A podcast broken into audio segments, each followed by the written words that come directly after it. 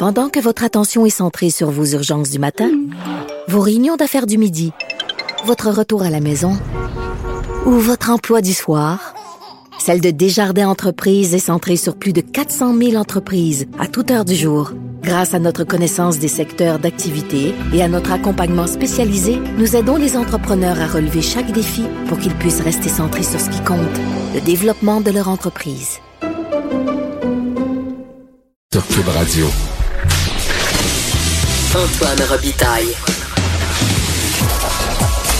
Le philosophe de la politique. De 13 à 14. Là-haut sur la colline.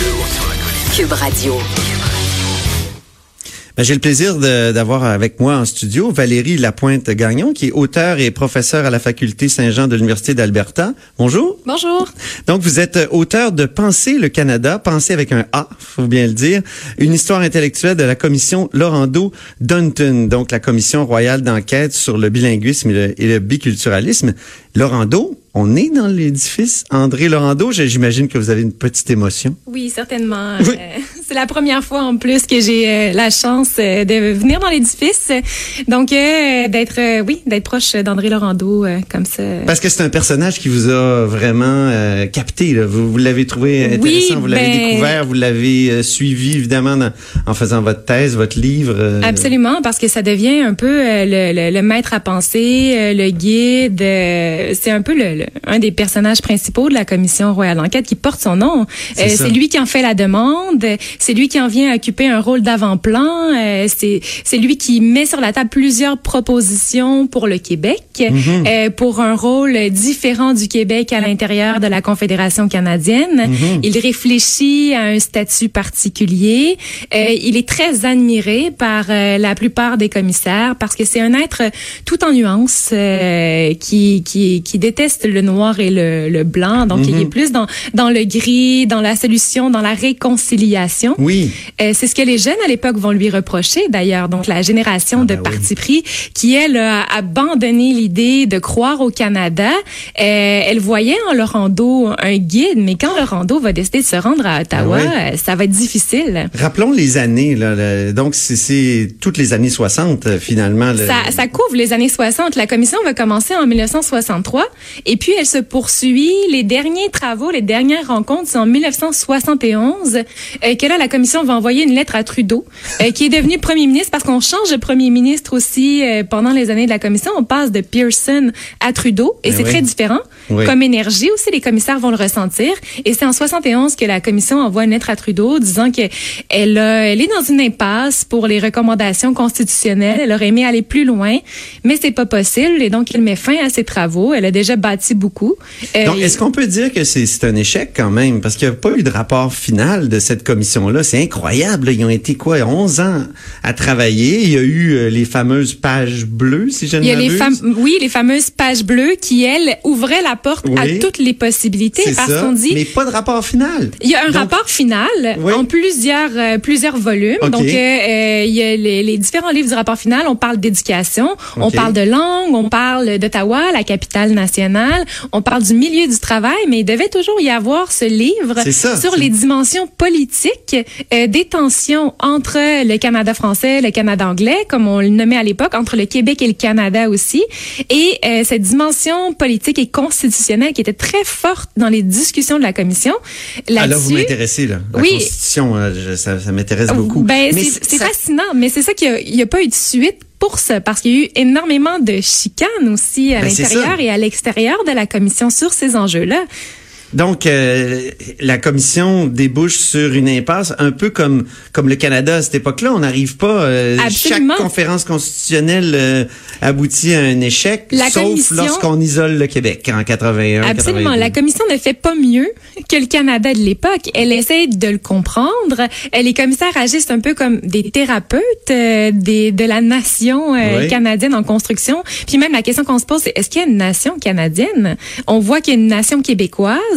Mais est-ce que euh, est-ce que cette nation-là en rencontre une autre? C'est des questions qu'on a euh, à l'époque. Qu'est-ce que le Canada? Qu'est-ce qui fait que le Canada est différent des États-Unis? Oui. Parce qu'on craint beaucoup l'influence américaine. Et si au départ au 19e siècle on craignait l'annexion géographique, là on craint vraiment l'emprise économique, culturelle. Euh, donc c'est un contexte qui est différent, mais il y a toujours cette volonté-là de de résister et de se distinguer. Et plusieurs vont se dire, mais pour, pour se distinguer, il faut embrasser la dualité canadienne, Mhm. la dualité linguistique, la dualité culturelle, le biculturalisme, comme on en parle à l'époque. La grande réforme constitutionnelle va se faire en ignorant complètement la notion de dualité. Est-ce qu'on peut dire ça?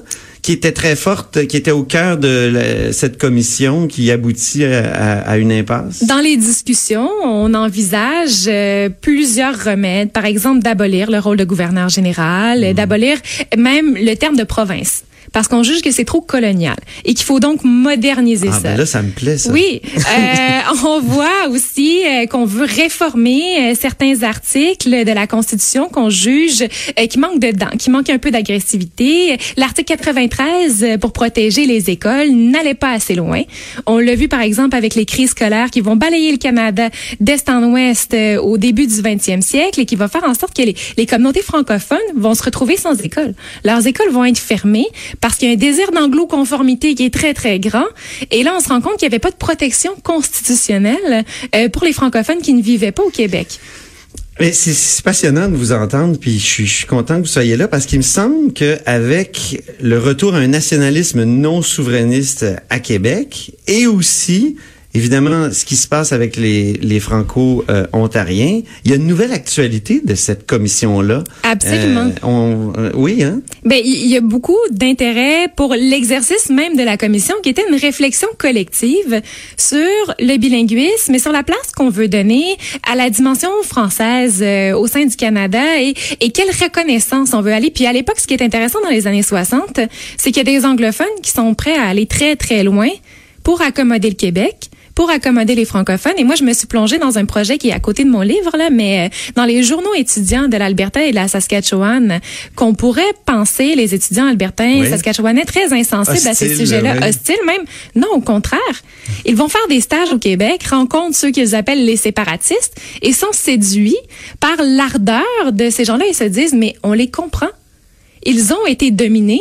Les anglophones Mais ça, ça n'existe plus aujourd'hui.